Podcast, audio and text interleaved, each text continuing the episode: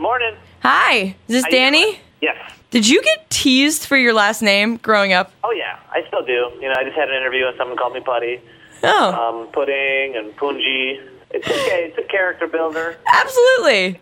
It's paying off. You know, uh, I was never a good uh, at physical confrontation, so um, I had to become very strong verbally. That's good, I guess.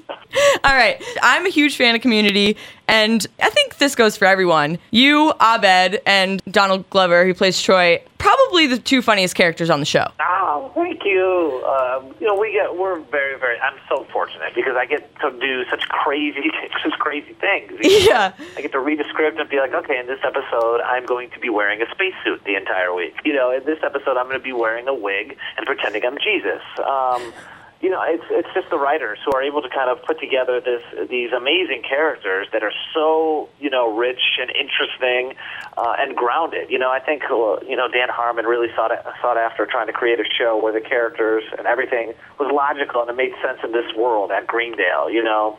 And from there, we can kind of go to crazy places, like tonight. Like the fact that I get to be a stop motion animated character and be a doll.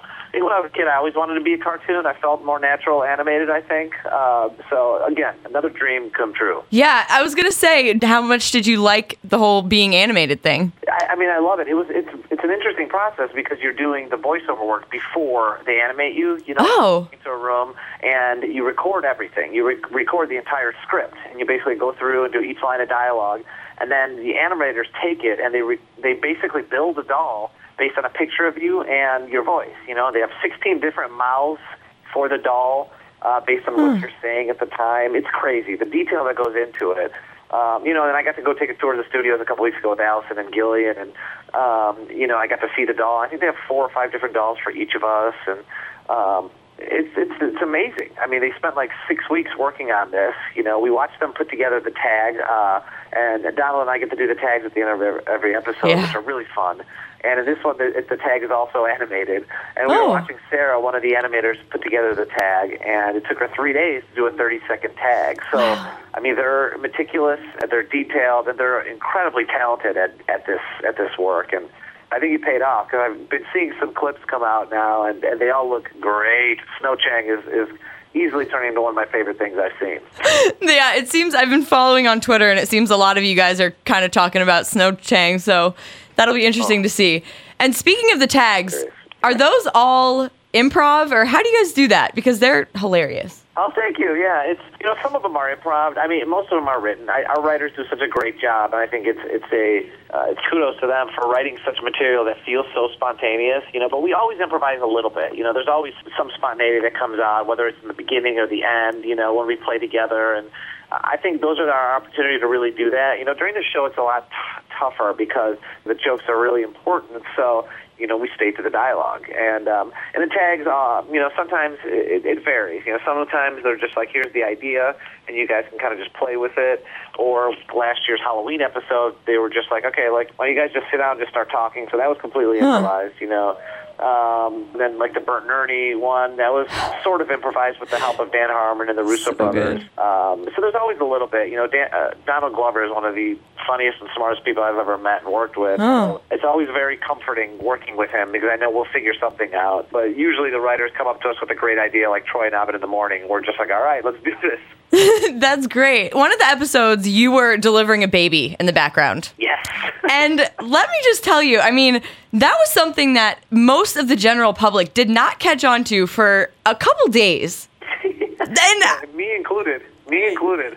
I mean, is there a lot of that going on? And then I saw the monkey was it stole the pen. Like you could see it steal the pen in that episode. Does this happen in every episode that there are things that aren't so obvious that people don't pick up on? You know, I wouldn't. I wouldn't say in every episode, but in a lot. You know, I think that, that that's such a, a fun thing to do. And, and when you watch the episode, if you just watch it straight through, you probably won't notice because it's all taking place in the background. Right. Same thing with that monkey who took the pen.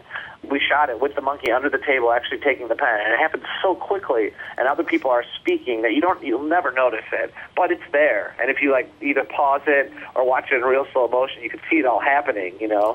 I think with YouTube and, and Twitter and things like that, someone I think a fan might have put together a sequence of the delivering baby. Yeah, they uh, did. That's how I saw it, which was crazy. Yeah, and it's, it's incredible. And for me, that was really helpful too because I was like, oh, it does make sense. Okay, that's what I was doing because I was doing I was just doing stuff in the background and that's just fun because it's just like it, the details, like I said about this show, are just they're just so great because it is it's kind of one of those fun things where it's like yeah, it is important to see what's going on, but also just so you know, there's other stuff going on here as well that is just as bizarre, you know. Yeah. So, are there any that you know of coming up that you can give us a hint to look for, or are you just going to make us keep our eyes open? I think you're going to have to keep your eyes open. So All right. Because I really don't know. Like I said, the first time I saw the episode where I was delivering the baby, I missed half the stuff I was doing. Really? Until yeah, oh yeah, and I did it.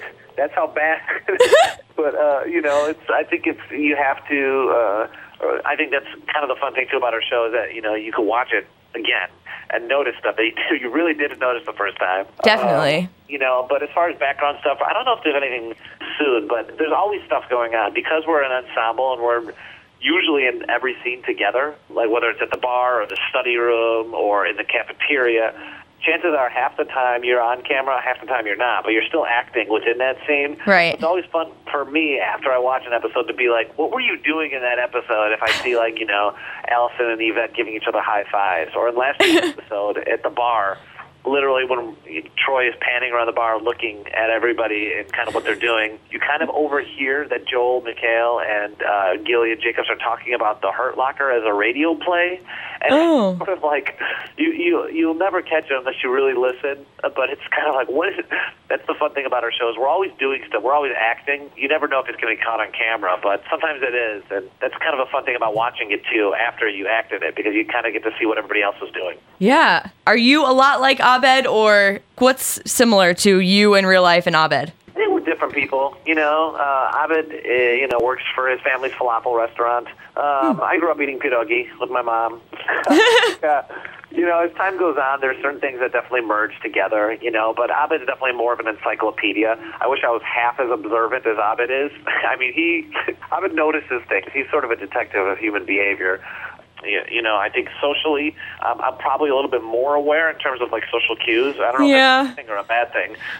he seems a little off. Yeah, he could be a little off, you know, uh, but he's also very comfortable uh, with who he is and trying to figure things out. So, um, you know, I think there's similarities, but there's definitely a lot of differences. I definitely like looser fitting jeans. I'll say that. That's good.